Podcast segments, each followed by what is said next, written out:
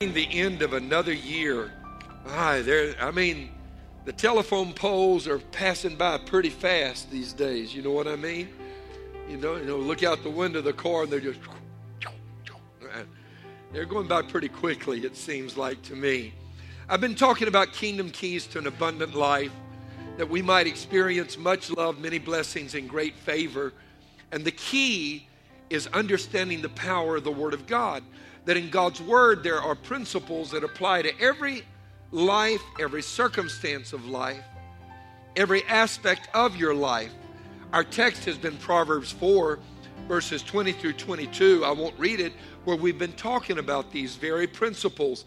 Specifically in verse 22, it says that these principles are health to all our flesh. And as we pointed out, that word health literally means a medicine, a prescription for fixing what's wrong in our lives.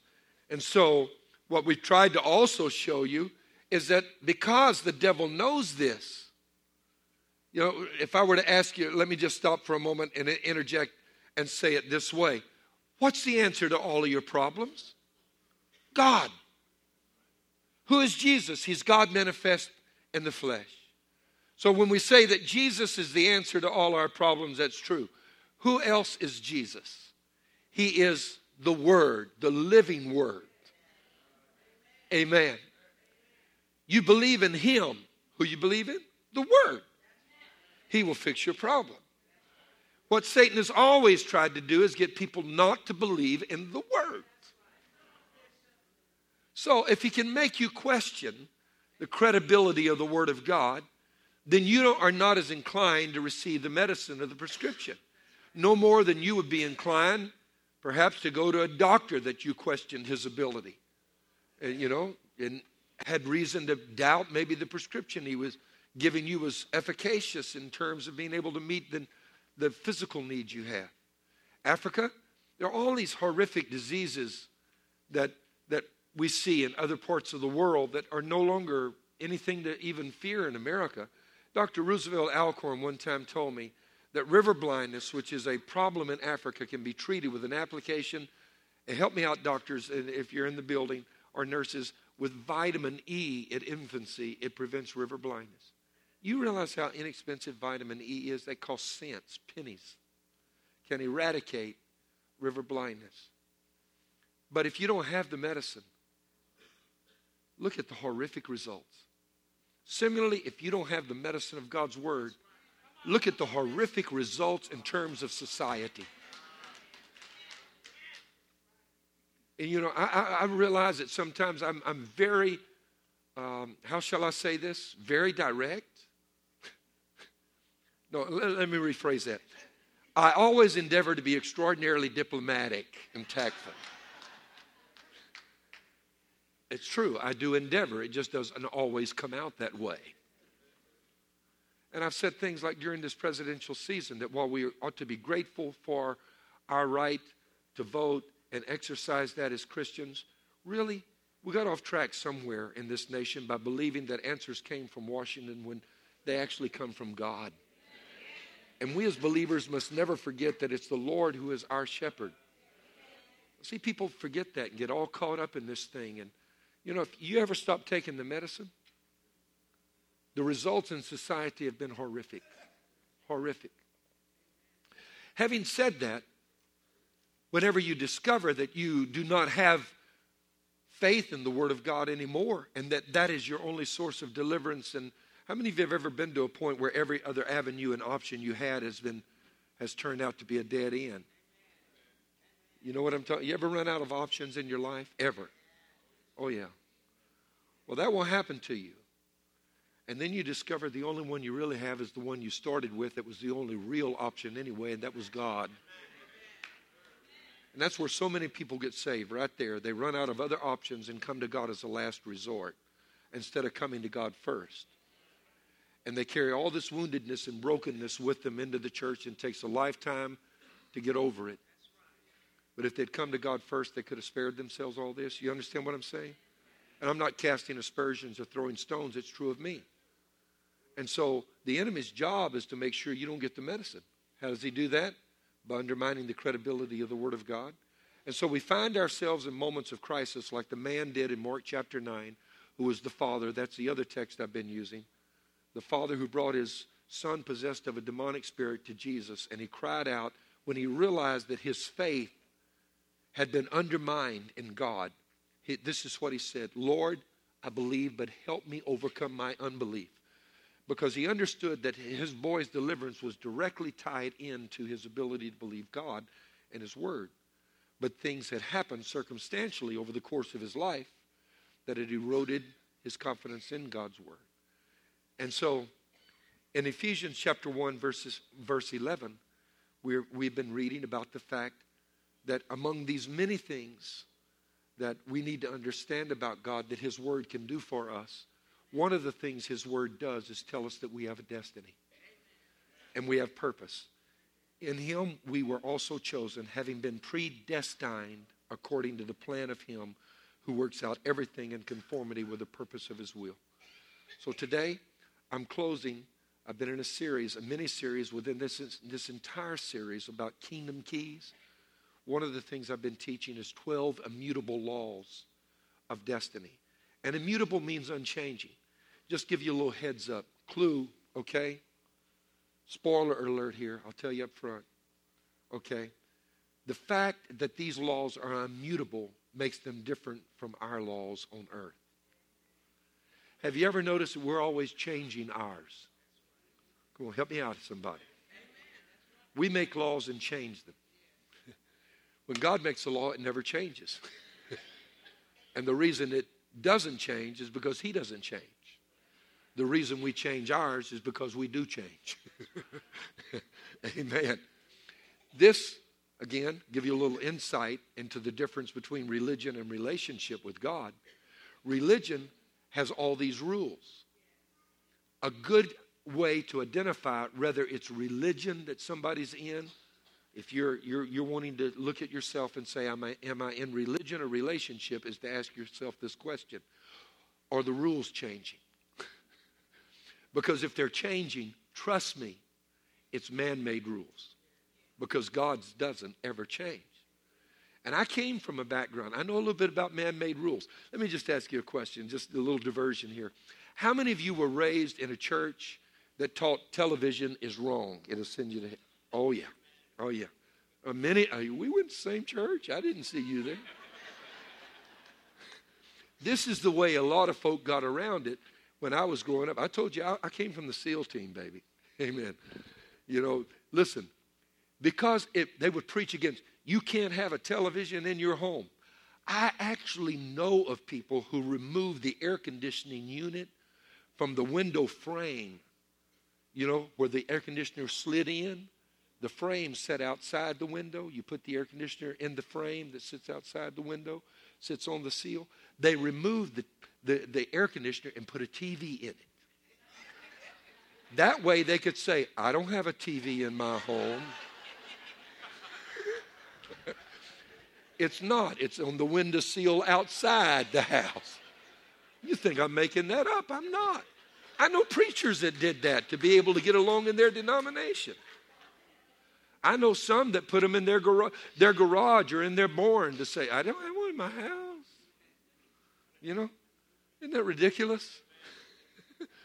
and that's religion. God's rules never change. I just pulled this up on the internet. I thought this was cute. Because there, there are many laws that men make, not just in religion, but even our civil laws we make, we're always changing those. Consider these are laws that are still on the books that they're talking about repealing in some of our states. They sound ridiculous, but they're still on the books. They're just not prosecuted. In Alabama, it is illegal for a driver to be blindfolded while operating a vehicle. In Alabama, it is also illegal to wear a fake mustache to church because it may cause laughter in the church. In California, it is illegal to shoot at game from a moving vehicle unless it is a whale. In California, women may not dress in a house coat and drive. Oh, it got real quiet here. There'd be all kind. the police, the paddy wagons would be lined up at the local schools on Monday morning, I can tell you the truth. Amen. Florida, a special law prohibits unmarried women from parachuting on Sunday, or they face the risk of arrest, arrest, fine, or being put in jail. In Florida, it is also illegal uh, to leave an elephant tied to a parking meter unless you pay the fine just like you would for a vehicle. So if you have a pet elephant and you're carrying it around with you in Florida, be sure to pay the fine, or the, the put coins in the slot. I mean to say. Indiana, get this one. Baths may not be taken between the months of October and March.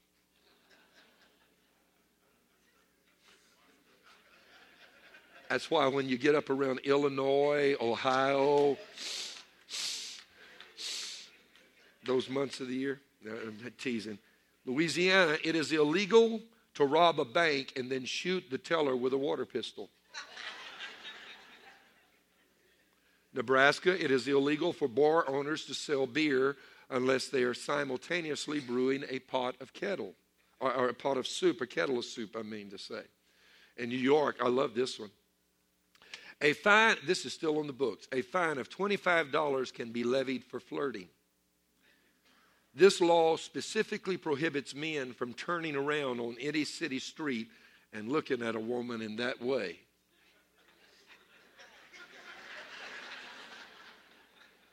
In fact, a second conviction for a crime of this magnitude calls for the violating or offending male to be forced to wear a pair of horse blinders wherever and whenever he goes out for a stroll.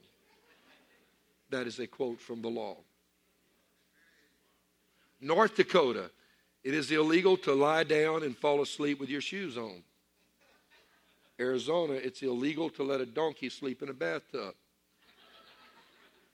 Texas, our state, it is still illegal to drive without windshield wipers. You don't need a windshield, but you must have windshield wipers. Now, those are the facts. Amen. Why am I saying this? It is because this is the difference in man's laws and God's. Men are always making laws, both in religion and out of it, that over time will change, and that is what distinguishes between God's law and man's, and that's how you know the difference. For the sake of continuity, real quick, two minutes, the 10 immutable or unchanging laws of destiny that I've given you are this everything God made has a purpose. Number two, since He made you, that means you have a purpose. We call that destiny. Number three, when He created you, He equipped you with the gifts and released in the heavenlies the resources that you must have to fulfill that destiny. Number four, everything He gives, He gives in seed form. Number five, it is your responsibility to both grow and develop those gifts from seed form and to obtain and pull into this dimension the resources He's released in that one. You do that through prayer and intercession. Number six, when you achieve the purposes for which He created you, you will experience inner fulfillment. Kingdom purposes will be achieved, and you will bring your Creator glory and honor. Number seven, Satan always opposes the development of your gifts, or if you pursue God, or through effort, seek to develop them and do develop them, Satan will then seek to try to subvert them, to use them to further the objectives of his fallen kingdom. Number nine, the greater the opposition you face, the more hell you've gone through. That's a clue as to the greatness of your destiny. If you stay faithful and committed, number nine, to God and His plans for your life, you will experience divine immunity. That is, you cannot fail. Number 10, rather than allowing the enemy to be successful, God will instead turn the weapons and strategies devised by the enemy against him. Every one of us that have a destiny, and we all do, the enemy has a strategy to try and cause that to not be fulfilled, God will turn that against the enemy. Today, I want to look at the last two 11 and 12. Number 11, there is a set time for you to fulfill your purpose and to achieve your destiny. There is a set time. If God created you for a purpose, He also has a time that has been set for that purpose to be manifest. And you need to know your time to be manifested for who you really are. You need to know that time is coming. I want you to just say, My time is coming. Would you do that? May not feel like it, but this is not about feelings. It's about what God says. And I'm going to show you before I'm done that God said your time is coming. Romans 8, 19 through 20. For the earnest expectation of the creature waiteth for the manifestations of the sons of God. What does that mean? Well, first of all, if there's waiting going on, it means manifestation has not yet occurred. But if this verse holds out the hope that manifestation is coming, you and I are among those sons of God that are going to be made manifest. This is what Ecclesiastes 3, verse 1 says To everything there is a season and a time for every purpose under heaven. I need somebody to say, To everything there is a season. Are you a thing? What's a noun? Person, place, animal, or thing? A time for every purpose under heaven. The Hebrew word for season means literally, this is from Strong's Concordance, an appointed occasion. Not just a time, but it actually speaks of the event itself being appointed. That means that when God created you, He actually, in speaking destiny into your life, has created a time when that occasion is coming. When it says every season, the occasion is coming. Let me just say it like this whatever you're supposed to be, whoever you're supposed to be, that time is coming. There are two different Greek words in the Bible that are used for time. I've shared this with you before, but it's important enough that we need to talk about this again within this context. Because these two Greek words that we read in the Bible for time have entirely different meanings, one from the other. And yet they're both very applicable in our lives. They both have significant meaning that we relate to at some point in our lives. The first Greek word that is the most common and that is used the most often is the word chronos. And that literally means the passage of ordinary time, such as seconds, minutes, hours, days, weeks, months, years, centuries, millenniums, eons, ages. That word, chronos, is the word that we get our word. You know, English, you're aware, has many, many words that incorporate other words from different languages into it and use those words as root words to form common English words chronographer, chronograph, chronology.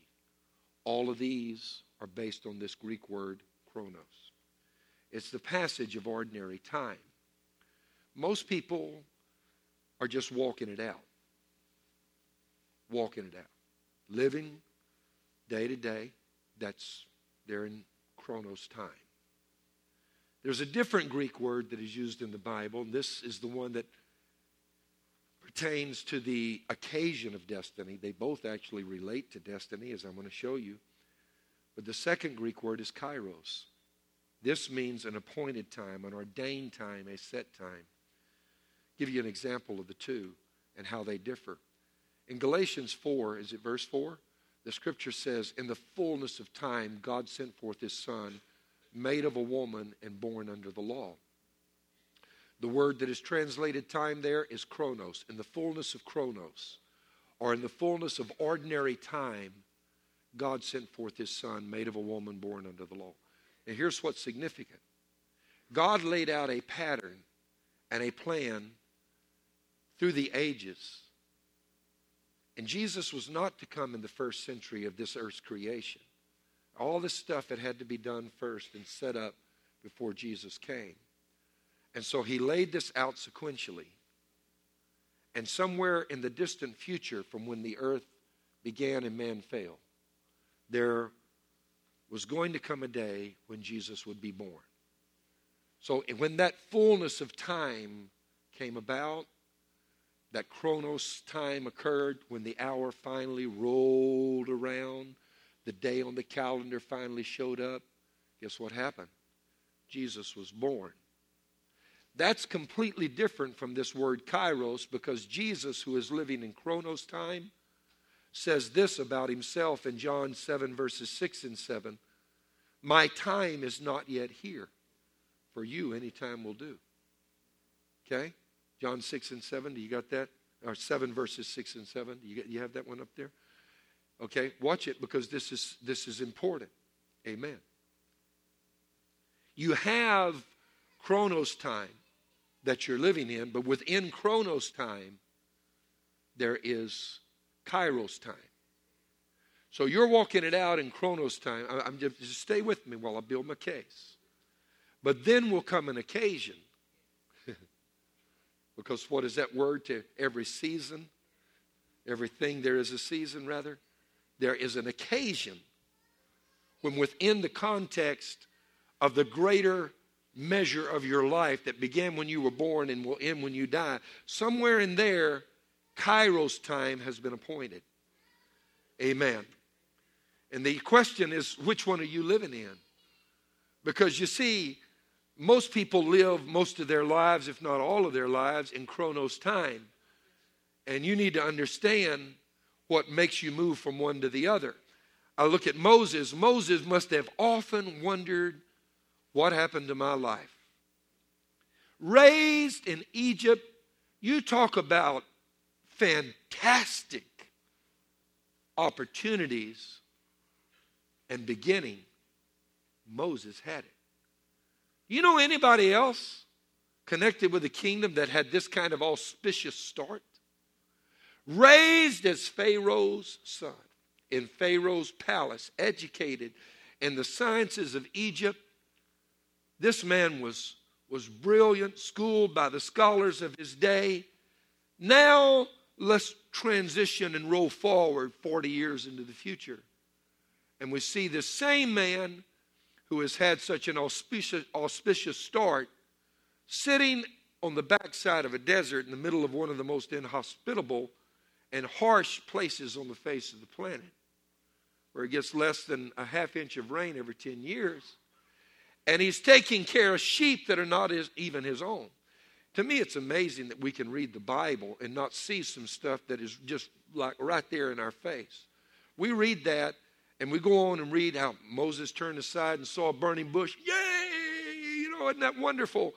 But we overlook the human pathos that Moses must have been experiencing in those 40 years.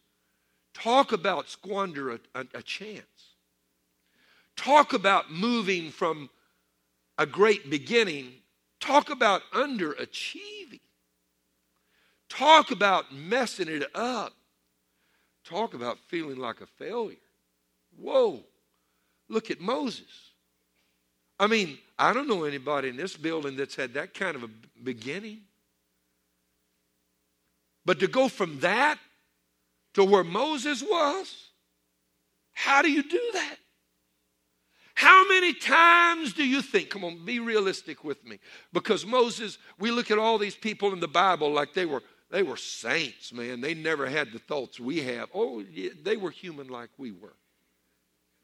Bible says that. Even Elijah, the most powerful prophets that ever lived, James 5 was a man subject to pa- like passions such as we are. Had the same thoughts, emotions we have. Now, recognize this fact about Moses and realize that if you had had that kind of beginning and ended up where he has ended up, wouldn't you be thinking, boy, did I ever mess up? By now, I plan to have made something out of my life. Come on, get real with me. At this point, I should have made my mark. And here I am. Nobody knows me, knows where I'm at. I've blown the best chance any man could ever have. How did I get from there to here? Huh. Talk about ending up at the bottom of your class. Man, have I done it. I've torn it here. I don't know how I messed up so bad. How many people in this room today are saying, in spite of my degrees, how did I end up where I'm at right now? How many people in this room are saying, by now I plan to have my own business? I'm still working for the man. By now I plan to have my own ministry. By now I plan to be doing something with my life. By now I should have made my mark. By now, my now, my life should count for something. And where am I at? I'm on the backside of a desert, and guess what? That bunch of mangy, flea bitten sheep I'm looking at aren't even mine. I not only have messed up, I don't even have my own flock. Not just don't have a business, I don't even have my own flock. How did I end up here? Moses was a man just like we are. You know he had to be thinking all of these thoughts. And for 40 years, he's walking through Chronos time. But you know what changes Chronos time to Kairos time? It's when you have a God encounter. Because all of a sudden he saw a bush that was burning that was not consumed and he turned aside to see it. Now, when you read that, he saw a bush that was not consumed, don't read that he was just innately curious and turned aside to see this wonderful curiosity. No, you need to understand that he believed, as did the Hebrews, our God is a consuming fire. And so when he saw that bush burning, there were connotations of divinity associated with that and that the bush was not being consumed. And he sees this and he turns aside, not just to see what this amazing wonder is that's taking place. There are connotations in this of I'm turning aside because God is connected with this in some way. And he had a God encounter. And, buddy, if you want to step out of Chronos time into Kairos time, stop seeking purpose and start seeking an encounter with God. Because too many of us are seeking purpose when we ought to be seeking God. And the problem is, it's never been about us to begin with, but we've made it about us. Hello, somebody. It's always been about Him and His plans and His purposes and His will. But we forget that, uh, particularly today in the, a society that is addicted to self help and introspection. Come on, help me out.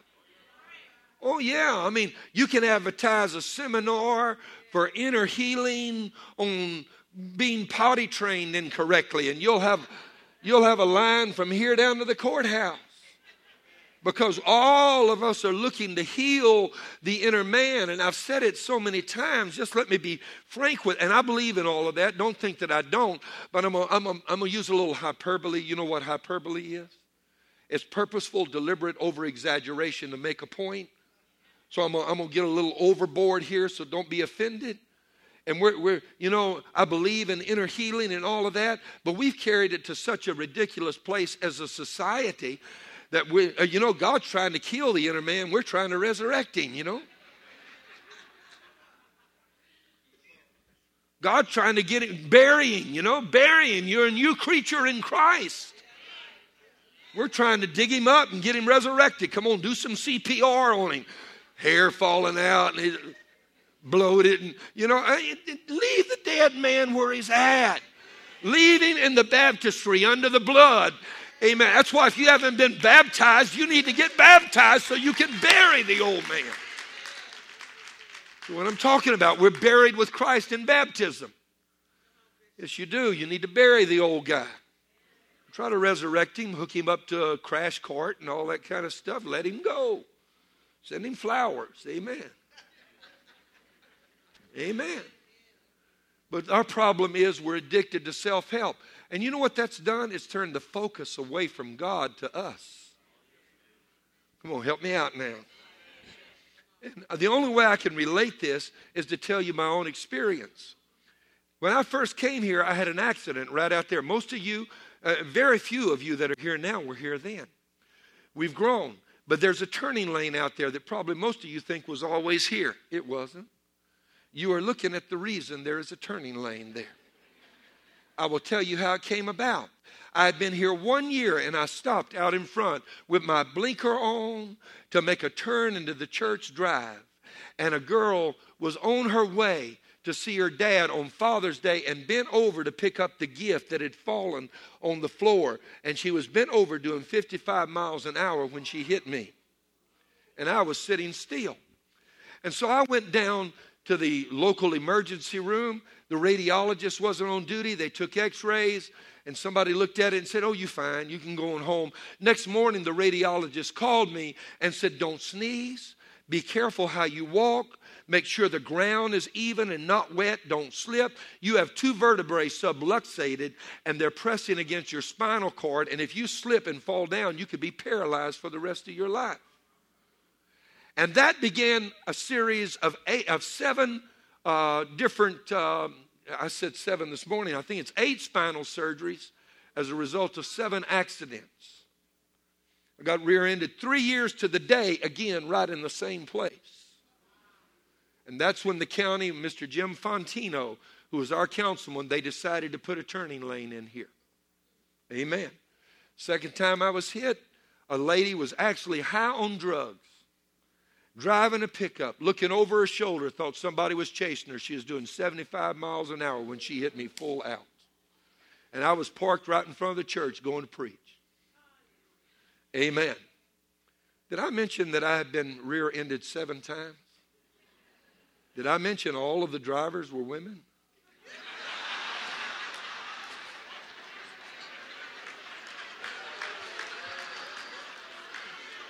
I just thought I'd throw that little trivia.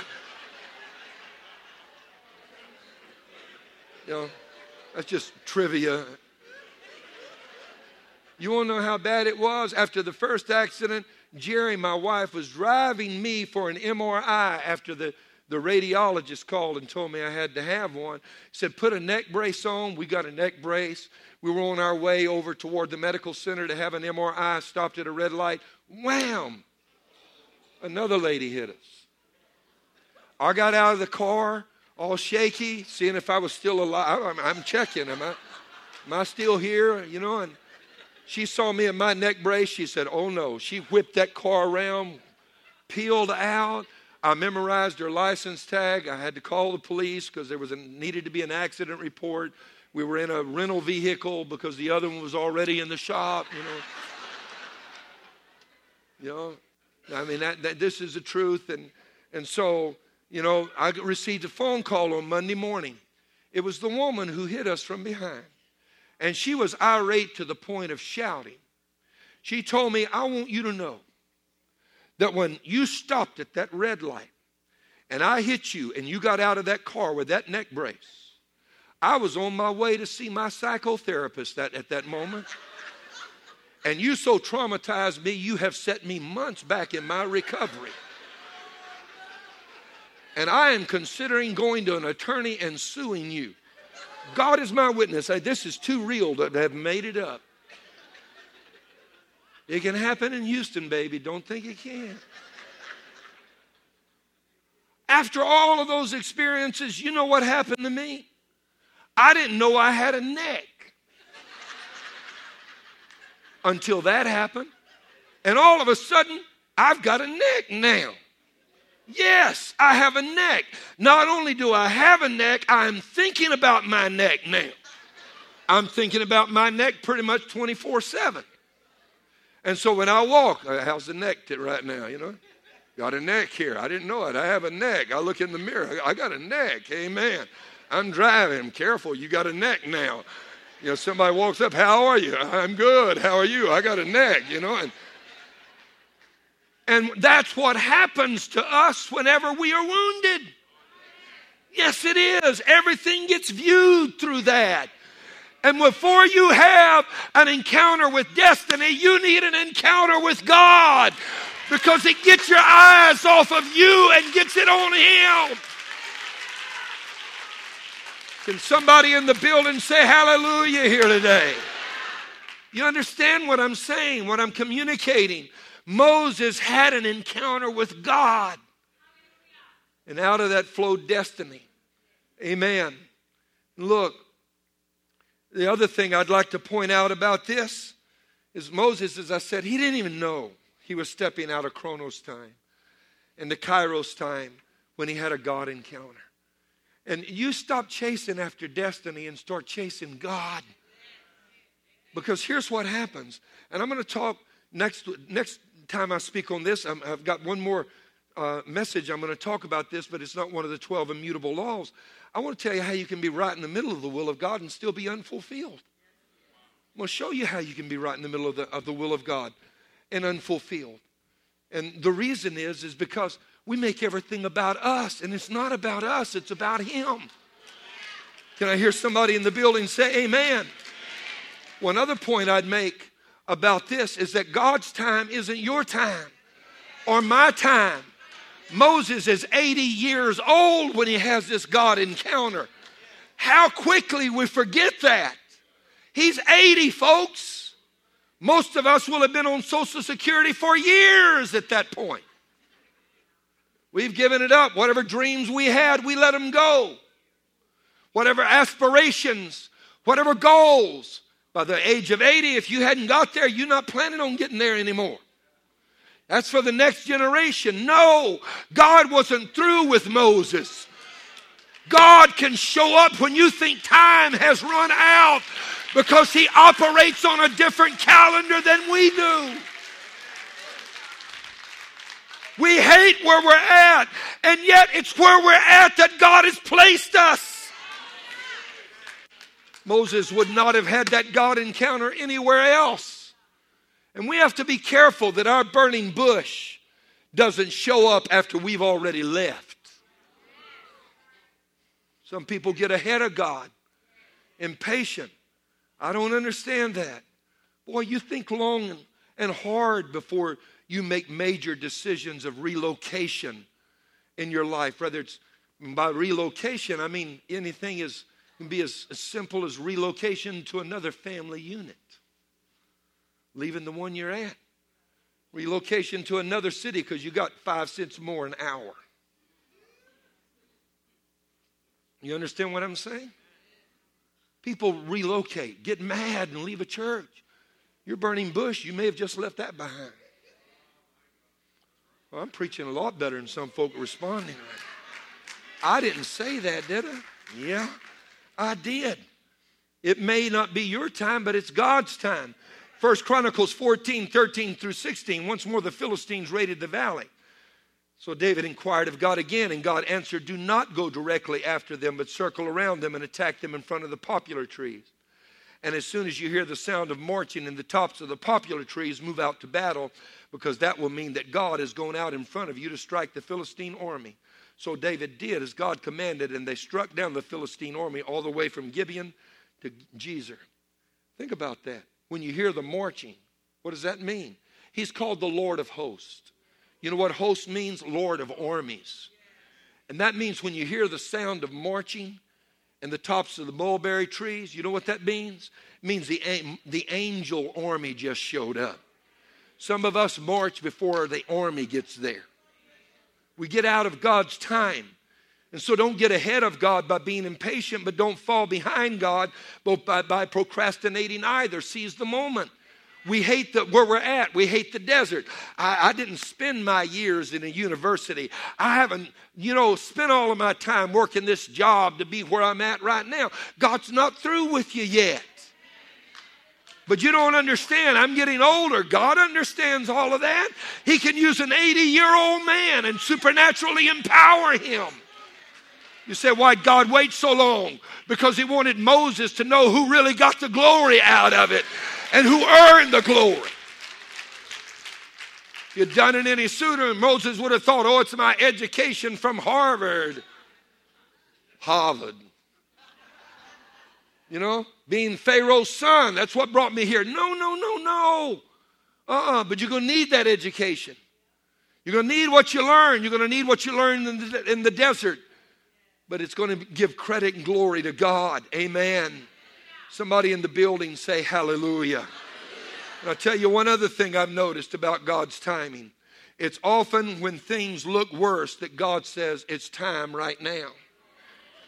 Have you figured that one out yet? Have you seen that? Oftentimes, at the darkest hour, is when God shows up and says, Wow, it's time. Amen. And you're looking around saying, It's too late. I said, Oh, no, it's not too late.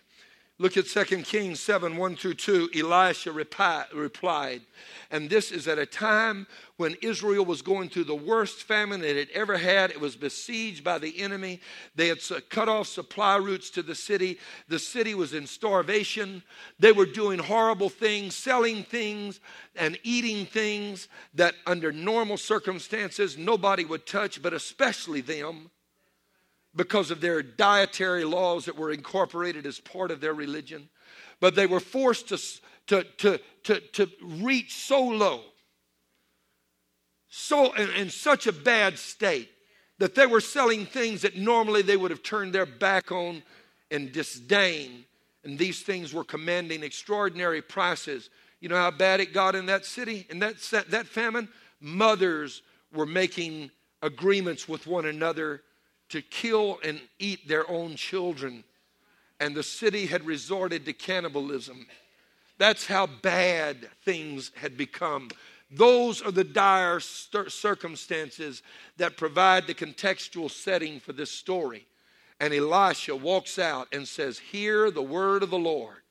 This is what the Lord says. Boy, there's six words you don't want to say unless God said it. Hello? I know people, oh, God told me this, and God said this, and God told me to tell you. You know, and sometimes God does tell people things. But you need to be real careful about what you say about that because when God said it, stuff's getting ready to happen. And this is what the Lord says tomorrow about this time that a measure of wheat will be sold for a shekel, two measures of barley for uh, a shekel in the gate of this city where there's famine. And there was immediate, immediate disbelief. In fact, one of the king's advisors was, was there. And he said, if the Lord were to open the windows of heaven, could this thing be? Well, right away, I know he's not a tither because if he had been a tither, he would know the Lord could open the windows of heaven. Malachi 3 says it. You say, I can't relate to that. What does it mean, a seah of the finest flour for a shekel? Let me break it down to you, okay? It's like going to McDonald's and getting 12 Big Macs for a dollar, all right? I come home to you now. Amen. You, you, you get this? Okay? It's like going to the local catfish shack and a seafood shack and getting, a, getting 10 dozen fried shrimp for the price of one. They, they, they just slashed prices to the bone. Black Friday had nothing on this thing right here. I mean, folk up all night, you know, standing in line. If you had been there, you would have been you would have been right in the middle of that. If folk could do it to get 25% off, what would they have done here? because they slashed prices to the bone. And this is what the prophet was saying. Right now you're in famine, but tomorrow, about this time, they're going to be practically giving food away. Now, I got a word for somebody. Tomorrow, about this time, somebody needs to claim that in Jesus' name that's been walking through a dry spell tomorrow about this time. Somebody's breakthrough is coming tomorrow about this time. Ooh, Lord, can I just do what I feel like doing? I feel the Holy Ghost in this place right now.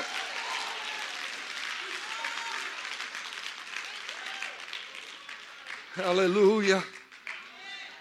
You've been walking through a dry spell lately, going through a rough place, wondering why you're here, wondering why all the reversals thought you'd be further along down the road than you are right now. Looking at the calendar, watching the gray in your hair and the wrinkles in your face and, and saying, I don't know what's going on. Look like my season passed me by. No, it didn't tomorrow about this time. Hear what I'm saying? And I don't know how long tomorrow may be. For you, maybe it's 30 minutes from now. For you, maybe it's 30 days from now. I don't know. But I just know this God's getting ready to do a divine turnaround in somebody's life. Mutable law number 12. And you need to know this concerning destiny. A clue as to where your breakthrough is coming is where you're being attacked and struggling right now.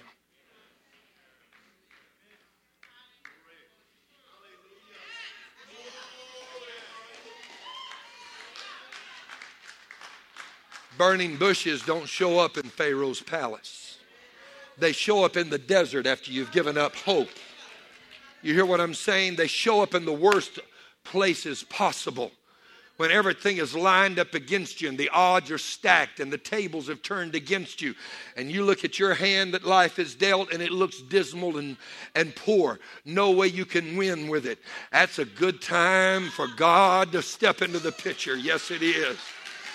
Hallelujah, hallelujah. Amen. A clue where your breakthrough is coming is where you've been struggling. This is what your ministry is all about. Amen. It's who you are. It's the desert where your breakthrough is going to be. Moses, don't you understand that? Your breakthrough is not in Pharaoh's palace. You weren't going to sit on that throne. You thought you had it all figured out. Uh-uh. What God's going to do is take you back into the desert after you've learned it. And you know what's going to happen? Angels' food's going to appear on the ground and God's going to air condition it by causing a pillar of a cloud to come over you by day, and He's going to provide central heat at night by causing there to be a pillar of fire. He's going to make a rock follow you through the wilderness, gushing water and streams and rivers in the desert take place. And nobody's going to know how big a miracle it really is like you will know, Moses, because you were there before it happened and you saw what it was before God stepped into it. And that's what's going to happen with you in your life. You're going to know what it was before God stepped in the middle. Amen. I'm talking to somebody right now. Tomorrow, about this time, there's a breakthrough coming. I feel it in my spirit. Somebody's on the verge of heaven intervening. Yes.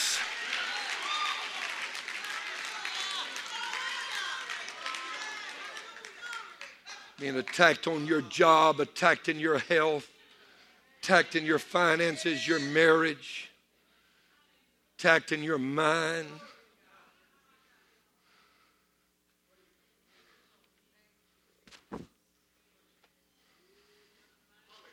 I got to quit. Life application points. Wholly accept that God is real, His Word is true, and that He created you for a purpose. Give it up. Let go of your doubt.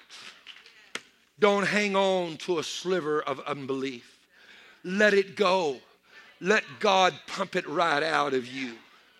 Let your, his word fill your being until it radiates all the way down to your fingernails. Amen. From the, from the roots of your hair to the toes of your feet. Amen. Be filled with the word of God. God is real. His word is true. I read it, Ephesians 1 and 11. Everything he did, he did with purpose, and he predestined you. Do you know what the word destine means? Destiny. That's what it means. That's the root word. Number two, don't just seek purpose, seek him.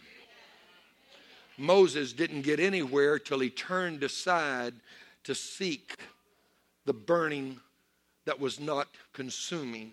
Our God is a consuming fire, but the bush was not consumed. He turned aside to see that.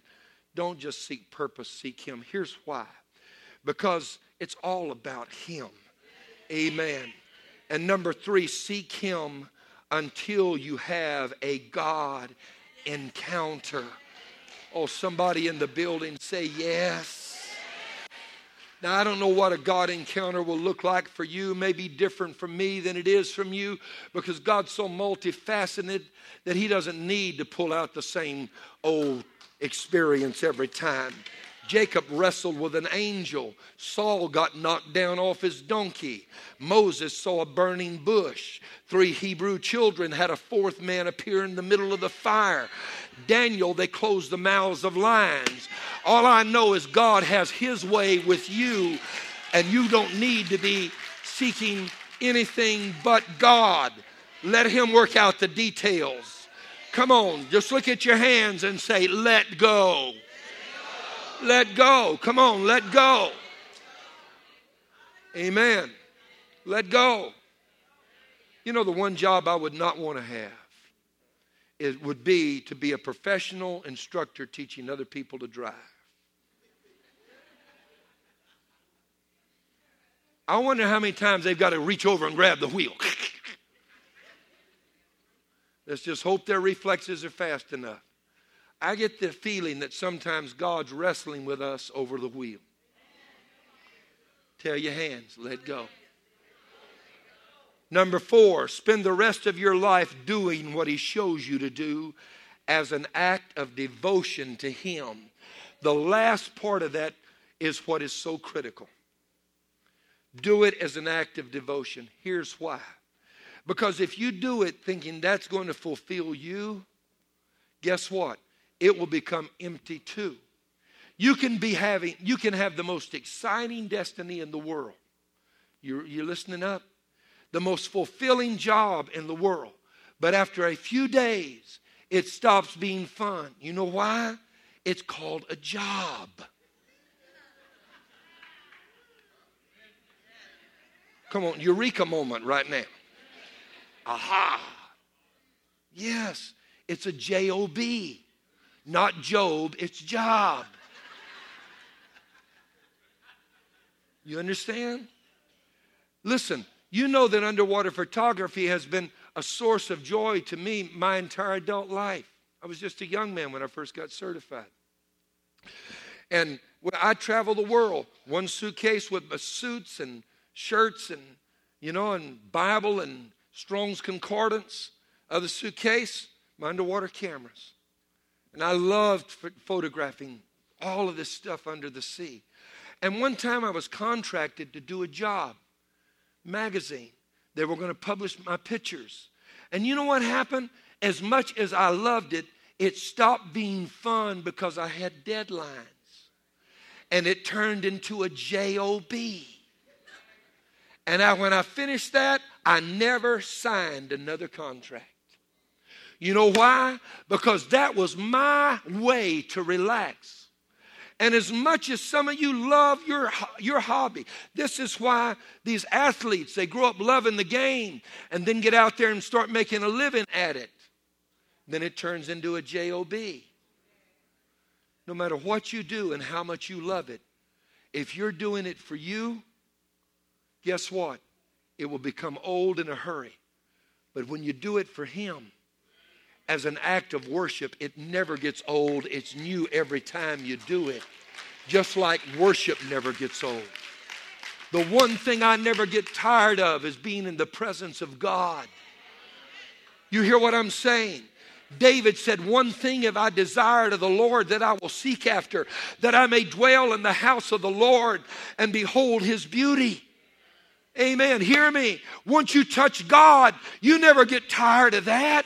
And whenever you do what you do as an act of devotion to God, it will never get old. It will never get old. This is why, listen, I have people tell me, slow down, Pastor. You travel too much. You know, you smell the flowers. Today I smell plenty of flowers. Amen. But the truth is, every day of my life I do. You know why? Because I'm doing what I do as an act of devotion. This is my worship to God. Don't take that away from me. This is my destiny. And I'm giving it to God because I love Him so much. It's worship. I don't even call it sacrifice, it's worship. Number one, wholly accept that God is real.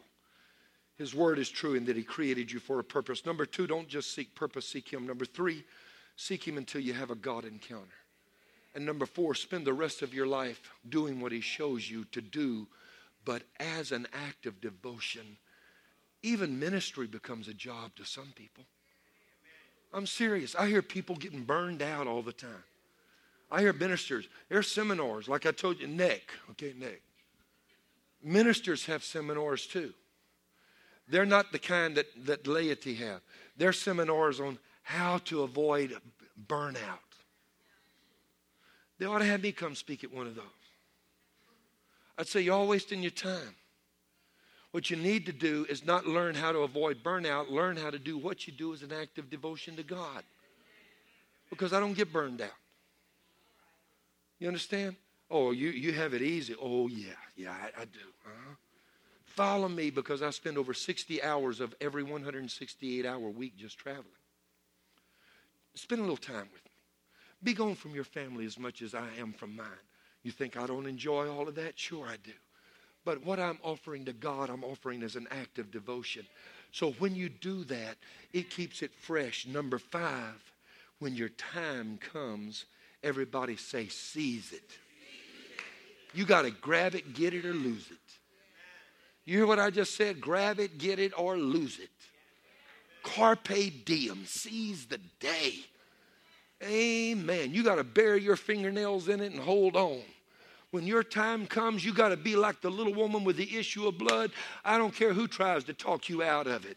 You got to make your way through. You got to be like Bartimaeus. You got to cry so much the louder. When your time comes, you hold on to what you've got. Don't let it go. Tell somebody, I'm not letting it go. Would you do that? Now, let me just ask you what Moses would have done if he had bailed out of the desert after the 39th year. Never thought of that, did you? Going back to Egypt. Like his desert, yes, Moses, but your destiny is going to be determined by a God encounter. Oh, he would have had McDonald's again and fountain sodas and all that because he'd been back in Egypt. But he would have missed out on destiny. He would have had life easy. But somehow I get the feeling that he would have spent the rest of his life in misery, even though he might be spending the rest of his life in the lap of luxury. Because his destiny was waiting at a burning bush. Stand with me across the building. Have I helped somebody today? Somebody in the building say hallelujah. Join me in prayer quickly. Come. Pastor Irvin, come. I'm going to have to get you up here very, very quickly. I ask Irvin to close the service for me because I'm going to have to go over there lest I be late. So, so come join me quickly because I want to pray over you. Pastor Irvin's going to lead you in prayer, lead you into the presence of God because I have preached my heart out to you today. Join, move in close, move in close because I want to pray for you like a father prays for his children. Let me ask you this don't you want to see your kids do the best they can do with their lives? That's how I feel about you. I want to see you be everything God ordained you to be. To have that inner satisfaction and that sense of knowing I'm living my destiny. I'm living my dream. Father, I pray right now for every man, woman, boy, and girl in this building. There's not a one of them too old. There's not a one of them who have gone through too much. There's not a one of them who have passed their expiration date. Not a one of them. There's nobody whose shelf life has already come and gone. Every person here is a child of God with amazing destiny and potential for the future. Not a one of them, no matter where they are, at what desert they may be at right now, what dry place in their life that have gone beyond their purpose or their dream or their hope for having destiny fulfilled.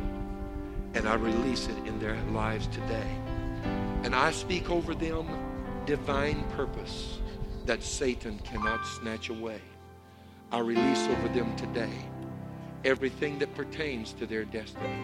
And I call out of them the greatness that you've put inside of them to live a life that's exhilarating and fulfilling and to do what God has called them to do.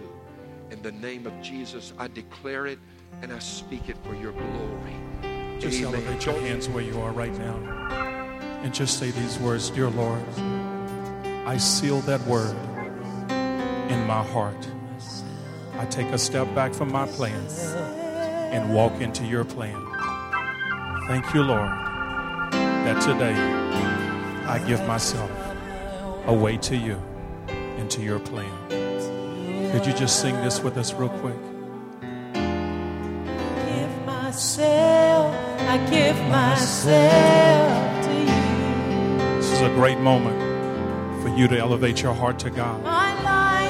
My life is Your life is not your own. To you I belong. You belong to God. I give myself, I give myself Hallelujah. to you. Hallelujah. Oh, my life is not my